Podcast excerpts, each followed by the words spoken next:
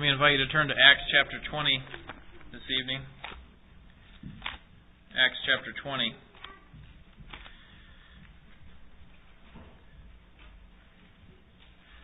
As a pastor, occasionally you have to preach on things that you don't necessarily feel comfortable preaching on occasion. And um, sometimes preaching on giving feel like uh, standing up there and uh, people may think that you're trying to pad your own wallet and that sort of thing, but yet the scriptures speak of those things.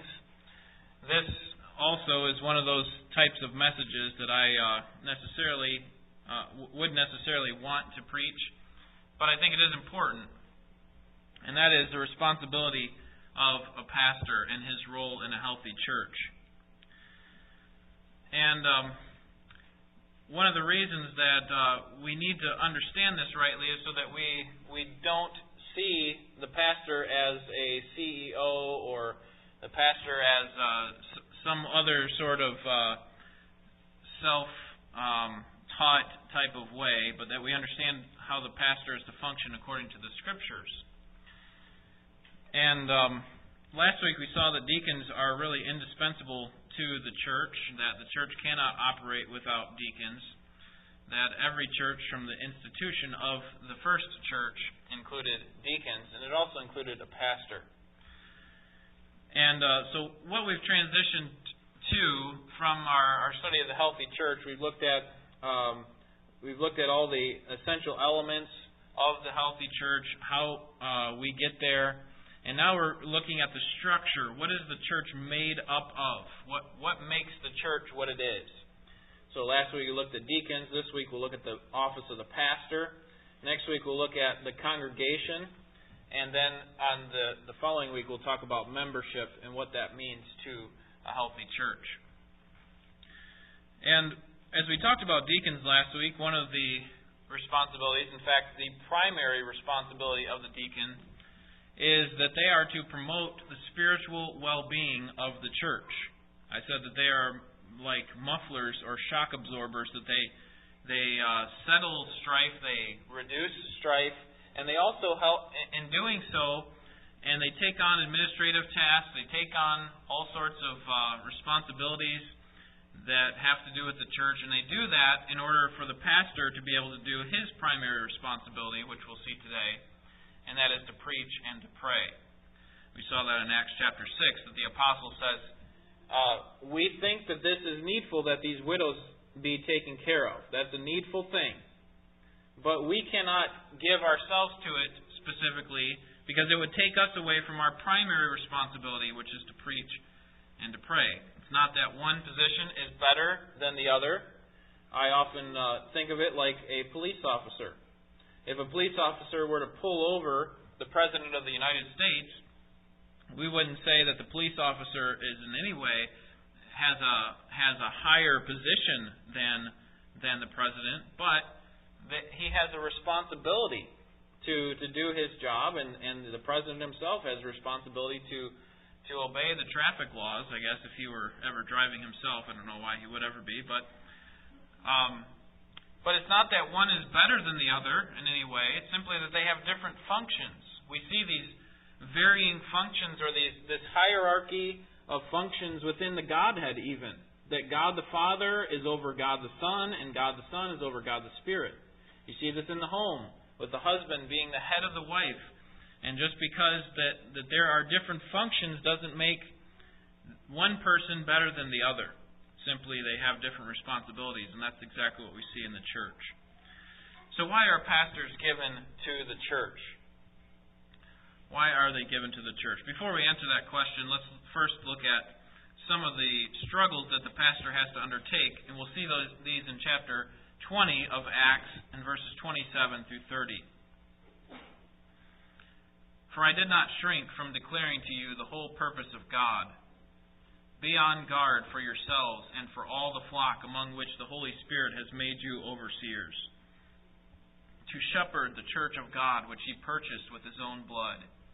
I know that after my departure, savage wolves will come among you, not sparing the flock, and from among your own selves men will arise, speaking perverse things to draw away the disciples after them. Paul here is speaking to the elders, the, the pastors at the church in Miletus. And um, and he gives specific instructions that pastors, you're to watch over the flock. Watch out for these savage wolves that will come. A lot of times they don't attack overtly. They don't uh, they they don't call out what they're going to do. It's all subversive and and even covertly. It's people from your own midst will rise up from among them from from your own midst, and they will lead people astray. So pastors specifically have a responsibility to to watch out. And uh, you noticed in verse 28 that there are at least two ways that the pastor is referred to. In the middle of the verse it says, among which the Holy Spirit has made you overseers. This is one word in the Greek. And then to shepherd the church of God. This is another word that's used of a pastor. Overseer, shepherd. And then if you look back up to verse 17, you see the third word that is used. From Miletus he sent to Ephesus and called to him the elders of the church. And if you read this passage as a whole, what you see is that Paul is using all three of these terms interchangeably to refer to the same office. He's not saying that there are three offices within the church in addition to the deacons. There's the elder, there's the overseer, and then there's the shepherd. No, these three are all same in, in one person, so he uses them interchangeably uh, to show the different types of responsibilities. The word that we use, pastor, is actually only used one time, and that's in Ephesians chapter 4. We'll, we'll look at that passage a little bit later. But it has the idea of shepherding or leading. And um, if you've ever been in a position of leadership, which I, I think we all have, you recognize that people by nature don't like to have authority over them. In fact, many of our sins, if not all of our sins, could be traced back to the fact that we don't like to have God as our authority. God tells us something to do, and we say, No, God, I don't want you to be my authority. I want to be my own authority. I want to do what I want to do. And so, perhaps when you think of the office of the pastor, you recoil. You think of the, the, the authority and, and uh, and uh, you, you don't like to to, to um, submit in that way. Perhaps you have good reason to think that way. Maybe you've been burned by too many pastors in the past. Maybe it was a father or a husband or a boss or or a pastor from another church. I don't know. Whoever it was, perhaps they abused their position of authority and so, as a result, you have vowed never to trust another person in that position. Now, if you don't uh, feel that way yourself, uh, perhaps you're trusting by nature. If you don't feel that way yourself, you, I'm sure you know of people who do that they they are just appalled at any type of authority that figure that is over them. And it is true that many leaders do abuse their authority. We can all think of examples where authority figures have ruined their marriages, they have ruined the government, they have ruined churches. And uh, we look to people like that, and, and as a result, we sometimes have a crooked eye with any person who's placed an authority over us. And so, in one sense, it is wise to to take caution and to recognize that all leaders are fallen. Okay, there, there's no perfect leading figure in, on this earth. So we should recognize that, and that all leaders are susceptible to abusing their position as authority. But we also need to recognize that that does not in any way justify an unhealthy suspicion of all authority or a, an innate distrust of them. Like, it doesn't matter who they are, I, I just can't trust them. A lot of times we say that, that trust is to be earned. And there is a sense in which that is true, that we need to be careful about, um, about who we follow. But there's also a sense in which we need to not blindly follow, but we need to follow without question.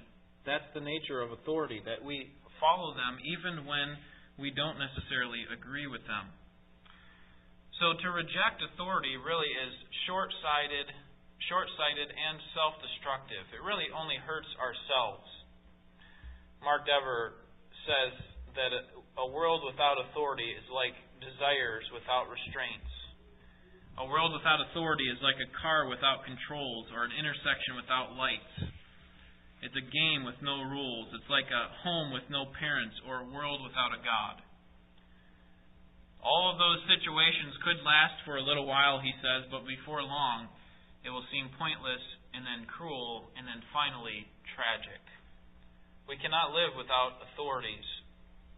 Now, my experience for these nearly two years of ministry have been filled with joy, and I've been thankful for the opportunity. And I tell everyone who asks me about this ministry that, that it is a great joy to, to work and serve at this church. And I can honestly agree with uh, Peter in 1 Peter 5 2, where he tells pastors to shepherd the flock of God, but don't do it under compulsion. Do it willingly. Don't don't do it as an obligation, and that's exactly the way I feel. I don't feel like I am obligated to do it, uh, but rather I do it willingly. It is a joy to do it. Now, certainly there are disappointments, there are struggles, but as Paul says, our sorrowing is not without rejoicing. The hardest part of ministry, and perhaps the hardest part of any part of life, is opposition. That people would be opposed to to what I am doing. Turn to 1 Corinthians chapter 16 with me, if you would. 1 Corinthians chapter 16.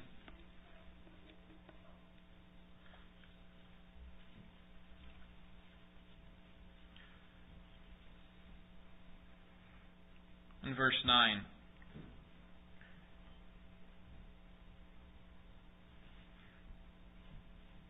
Paul says, for a wide door for effective service has been opened to me, and there are many adversaries. As a leader in the Church of Christ, living in a world that is in rebellion against God, there is going to be opposition.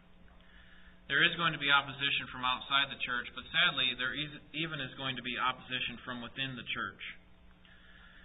And that shows up in strife, shows up in discouragement, it shows up in frustrations, shows up in perhaps complacency. And the the goal that we should have as a church is to to eliminate these types of things and rather work towards a unified center. That we are unified around the Word of God, working against a world that is in rebellion against God. And the nature of the pastoral ministry is such that that in some senses what is being said is a an aroma of life to those who are believers, but it's aroma of death to those who are perishing. That that they see the ministry as something that is that is not um, exciting, not important. And so there will be opposition. But despite all that, there is great joy in leading a, a church who is uh, desiring to follow God. So there are um, the, the, the, the uh, ministry of the pastor, I believe, is very important.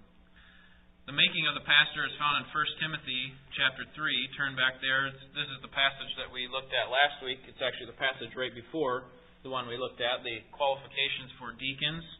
Now we look at the qualifications of a pastor in 1 Timothy chapter 3, verses 1 through 7.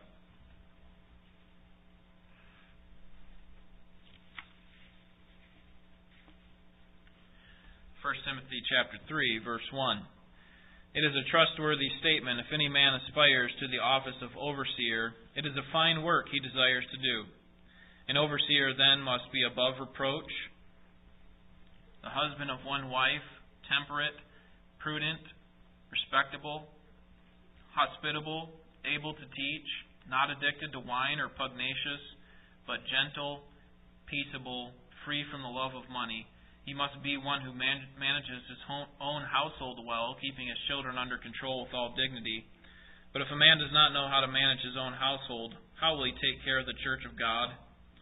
And not a new convert, so that he will not become conceited and fall into the condemnation incurred by the devil and he must have a good reputation with those outside the church, so that he will not fall into reproach and in the snare of the devil.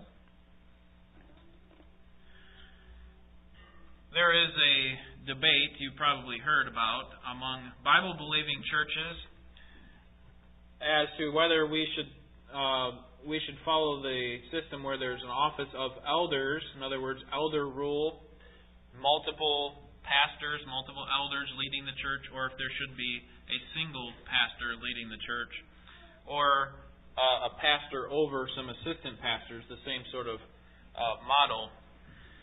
And uh, so we could ask that question of this passage, and there are lots of biblical arguments that I would point to in order to suggest that the Scriptures teach a um, a, uh, a singular pastor. But I think one one of the best ones actually is right here in this passage. You notice the qualifications here in verse one is for the office of overseer, singular. Now that wouldn't mean a whole lot unless um, verse eight were there. Notice verse eight. We're not there. Excuse me. Verse eight. Deacons likewise. So if Paul wanted to stay singular, he would say the deacon would would follow these qualifications, the pastor would follow these, but instead he says singular overseer, plural deacons. And uh, so that's one of the, the arguments that is used for understanding of one pastor or one pastor over multiple pastors. And like this list, uh, like the list we looked at last week, the list of qualifications for the deacons, what you find in this list is that with most of these qualifications, they are not very remarkable, are they? They are, in many ways, a lot of them are not requ- or, or are required of every single member in the church. Okay, obviously the, the husband of one wife can't can't work for uh, a lady, but you understand what I'm saying. For the most part, these qualifications are required of everyone. The first one is that he is above reproach. We saw this last week with regard to the deacons, and that simply means that that if you observe his life and his conduct, that he would be beyond uh, the point where an accusation would be able to be charged against him. If, a, if an accusation came to him, you would look at his life and say, you know what? I know him, and, and from what I know, I can't see that possibly happening. Now, as I said earlier, we have to understand that everyone is fallen, but, but there is a higher standard that is given to the, the pastor. Husband of one wife, that again, he is a one woman type of man, that he's, uh, he's focused on his wife alone, that he doesn't have a roving eye, and uh, isn't involved in inappropriate speech or physical contact with other women. Next is temperate and then prudent, that he is wise in what he does, that he carries about himself, always seeking to have the Scriptures honored, and then respectable. This is probably an overarching qualification regarding his lifestyle, his conduct, his speech. And then hospitable, that he's willing to take in uh, people in his own home and um, and uh, take care of people's needs and things like that. And then here's the one that, that would not be something that's required of everyone, and that is able to teach. This really sets the pastor apart from other um, service ministries, and as I said earlier, doesn't make him any better than anyone else, simply is a requirement of his position that he is able to teach. And as we'll see here in a little while, the reason that's so important is because that is one of the primary functions of his position, that he is able to teach. If he can't teach, then he can't be a pastor. Next is that he is not addicted to wine. In verse 3 there, that he's not addicted to wine, that he's not addicted to really anything, if you want to take the larger context, that he's um, not taking into account uh, the freedoms that he has, even in Christ, and, and using them in a wrong way to be addicted to something. And then verse 11, not pugnacious, but gentle and peaceable. I think those all kind of go together. The NIV says not violent, so it would be not pugnacious, not pugnacious, but gentle. He's uh, he, he's not going to fly off the handle very easily. He's not a uh, a man who who um, who is quick to become angry, but instead he is gentle and peaceable. And then the next one here in verse 3 is that he is free from the love of money. Pretty self explanatory there.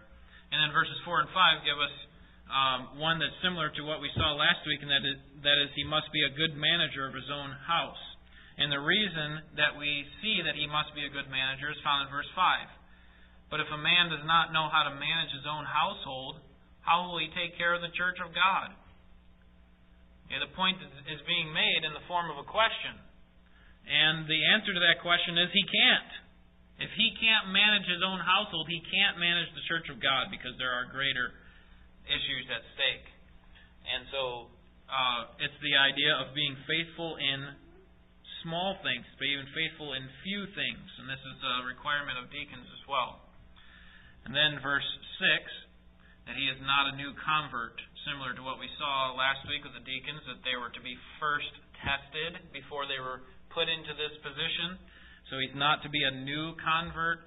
Um, that uh, he is committed to selfless service, and this isn't something that just kind of sprung upon him, or is this a quick idea that he had after he came to salvation, but that it is uh, um, a result of a life of service, really, or at least several years of service. And then verse 7 he must have good reputation with those outside the church. And we could say, in summary, that the pastor should be a man of high moral character possessing all of the Christian virtues, and, I think this is important, that he is continually growing in them.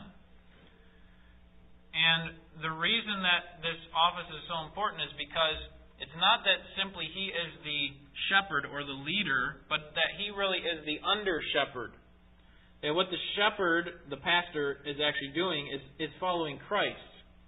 And and it's not a case where, if you think about it with regard to a shepherd leading a flock, the shepherd's never on the back side of the flock. He's always out and out ahead, and the sheep know his voice and they follow him, right? And that's the idea that the the character of the pastor needs to be such that it is something that can be followed. He is a person that can be followed as he follows Christ.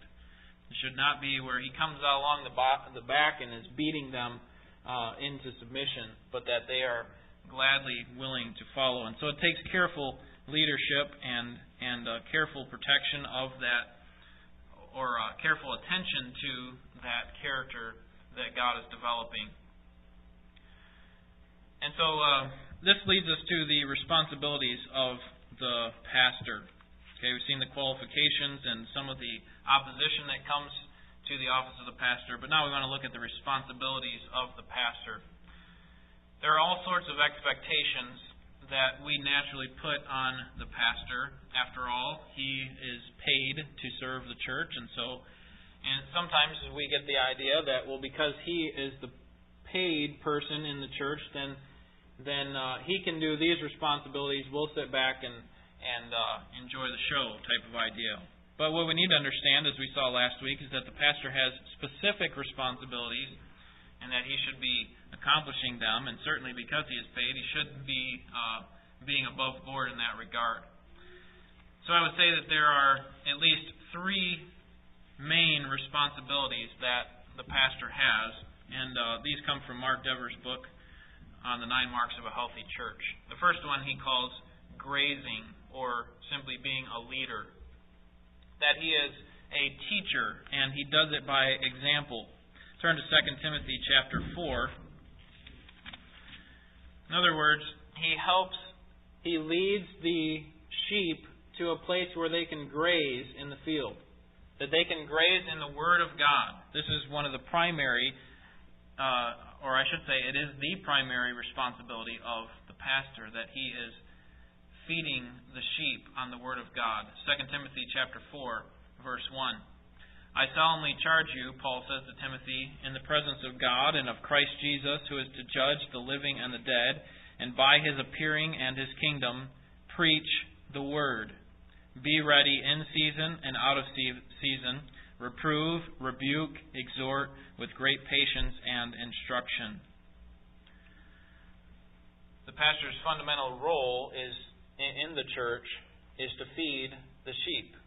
He is to, to lead them to the Word of God so that they can they can feed on it. Turn to Titus chapter one, next book over. Titus chapter one. And here again we see some um, qualifications. Paul lists again for Titus here in Titus chapter 1, beginning in verse 5, but we're going to pick it up in verse 9. He says, For the overseer should be holding fast the faithful word which is in, which is in accordance with the teaching, so that he will be able both to exhort in sound doctrine and refuse those who contradict. He is to be strong in, in doctrine, recognizing the dangers that could come from straying from the doctrine of the faith. And so, uh, so there's a great responsibility there to feed the people of God, so that he could exhort people in right doctrine and then oppose those who refute right doctrine. The danger of that, obviously, is that false teachers can come in and teach something other than the real truth of the gospel, and the pastor should be able to handle the word well in that regard. But not only should he lead the people to the word of God, but he also should be lead them, leading them by example. That his life should be marked by genuine Christianity. And that includes that he is able to feed both uh, really has a responsibility to feed those who are drinking the milk of the Word and those who are eating the meat of the Word. And uh, and he, at the same time, needs to be clarifying the gospel for unbelievers and showing its importance for believers. And so there's a balance that that is required. You know, there are lots of things that uh, that that pastors could be doing with their time. There's lots of things that I could be doing with my time. There's all sorts of programs there's events, there's personalities to deal with. But none of those things, programs, events, and uh, special personalities, are not important to the health of the church. Okay, they're, they're not vital. They're not required. You see, if the pastor fails to provide food to the people of God, then the sheep are going to starve the pastor's fundamental role is to lead the flock to feed on the satisfying food of God's Word. And so much of his time should be spent learning the Word for himself and being and finding out the best way to be able to teach it to other people. So the first uh, responsibility is to help the sheep to be able to graze. And then secondly, it is to guide them turn back to 1 Timothy chapter 4, it is to guide them.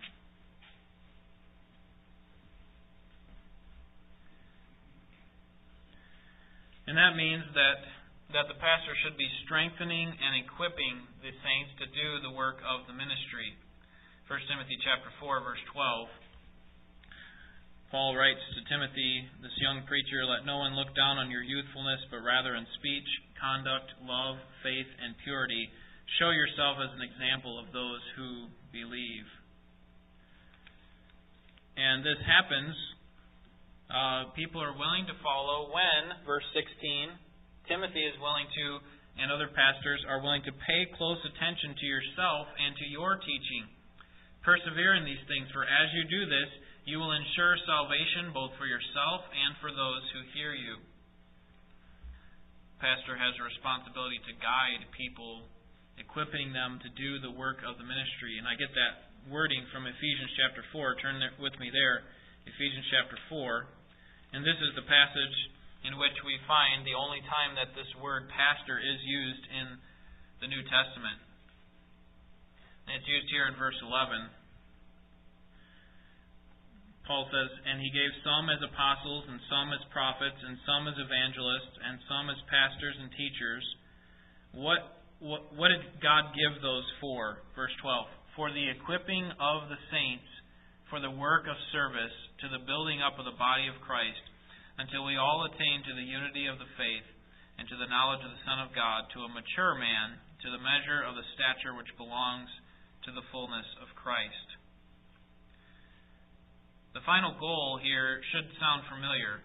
It is that believers are growing in Christ, verse 13. That they're growing to a place of spiritual maturity. And that's a continual process. No one has arrived spiritually, not even me. And so we need to recognize that we are constantly in need of growth and change, and the pastor is there, verse 12, for the equipping of the saints to do the work of the ministry. That he he spends his his uh, his time learning the word and learning to teach the word so that it can be given to the people and that they are equipped to do what God has called the church to do. Now that does not exempt me from doing administrative work at all. Um, 1 Timothy 5:17 says that Paul tells Timothy as you are directing the affairs of the church, in other words, that you are an overseer of the things that are going on. So it doesn't exempt him from administrative responsibilities. But the pastor is fundamentally different from the deacons in that the pastor is required to be able to teach. And uh, and so he should not only help the sheep graze, but also guide them in the way of, uh, of life and, and of health. And then, thirdly, the pastor is to be guarding the flock. We saw this in Acts chapter 20 that a faithful shepherd, a faithful pastor, is to be watching out for the dangers that are ahead or the dangers that are coming in within our own midst. Most of these enemies we think would come from outside, but in fact, Paul says otherwise. He says that they'll actually come from within the church. They will rise up and they will lead believers astray. So, pastors have to be able to encourage in sound doctrine and refute those who oppose God. What is it that motivates a pastor? We'll finish here. What is it that motivates a pastor? Turn to 1 Peter chapter 2.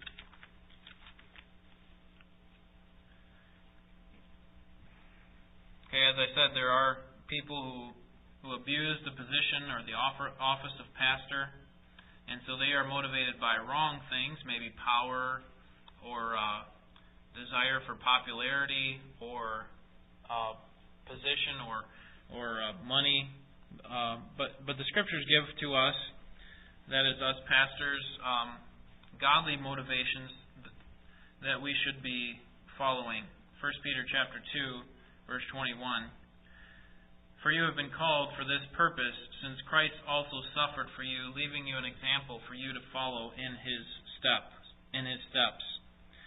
We could go to multiple passages like Romans 12, verse 1, where it says that because of the mercies of God, you ought to offer your bodies as a living sacrifice, holy and acceptable to God, which is your reasonable service of worship. Okay, this this verse is not fundamentally speaking to pastors, but like you, uh, my motivation should come from what God has done for me. When I step back and recognize where I should be apart from God, when I step back and recognize that I deserve His wrath, and yet He has poured upon me His favor because of Jesus Christ, then that should motivate me to serve, to be willing to give my life like Christ gave His life.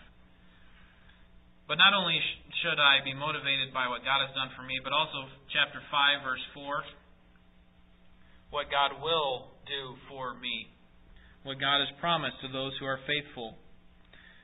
1 Peter 5 4, and when the chief shepherd, appears, this is speaking specifically to pastors, when the chief shepherd appears, you will receive the unfading crown of glory. In other words, if you are faithful in the ministry which God has given to you, then you will receive the unfading crown of glory. So, not only what God has done, but what God has promised to do. And then, thirdly, what God is doing in me. That if God is continually changing me, I should want to see that change in other people. And so that should motivate me as well. I think the last motivation, um, certainly there are probably others, but this is not an exhaustive list, but but the last one would be what God is doing in you. That as I see God work in your life, as the Word takes root in your heart and, and begins to change you, and that, that provides me greater motivation to continue on and to, and to work hard at preparing to, to teach and to preach the Scriptures. As your pastor, I watch out for your souls. I'm concerned about your spiritual life. I pray for you regularly. by name. I pray for your spiritual growth. I pray for your uh, growth in the love for the Scriptures and a knowledge of it. And that you would have the opportunity to witness to people around you. And that you would not succumb to the temptation of sin, where Satan would love to take one of you or all of you and pull you away from the faith so that he could mar the name of Jesus Christ. I pray for you regularly. And for me, one of the most exciting things is to see steps of spiritual growth. To see people who were once opposed to a certain way of life or once who were marginally following God, see them take great steps of faith. Or to see people have a fresh perspective of God's glory, God's greatness. Or to see people recognize their sin in a greater way. That to me brings great motivation.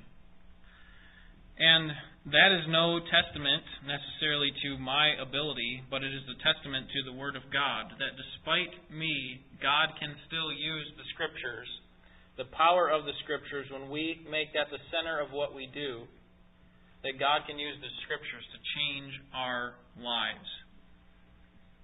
Change doesn't happen automatically. It requires work on my part, it requires work on your part. But thanks be to God that He is working, working continually in, in each of us, and I pray that that would continue. And so I heartily say with John, as he wrote in 3 John chapter 1 verse 4, that I find no greater joy than when believers are walking in truth. And uh, and if, if it's not enough motivation to see what God has done for me, or what God will do for me, or what God is doing in me, it certainly is a great motivation to see what God is doing in you. So, one of the best ways that you can be an encouragement to me or whoever your pastor is, is to simply take the Christian life seriously. To, yes, pray for me. I, I would covet your prayers as the the, uh, the struggle against sin is just as strong as it, as it is with you, if not more, because of uh, because of how Satan would certainly like to to have his way with with uh, me and with the the name of this church. I would covet your prayers, yes, but I would love to see um, also the, the growth in godliness. I'd love to continue to see God be glorified uh, through our church. And so let us purpose together as a church to take responsibility for ourselves, to work hard to help others out, and make sure that every member of our church is participating in the body, that each member is taking the spiritual life seriously. And so that our ultimate goal will be that not that one person is praised, not certainly that I can be lifted up as some great thing, but that but that God is honored as He leads us through Jesus Christ as He is presented to us in the Word. Let's bow together for prayer.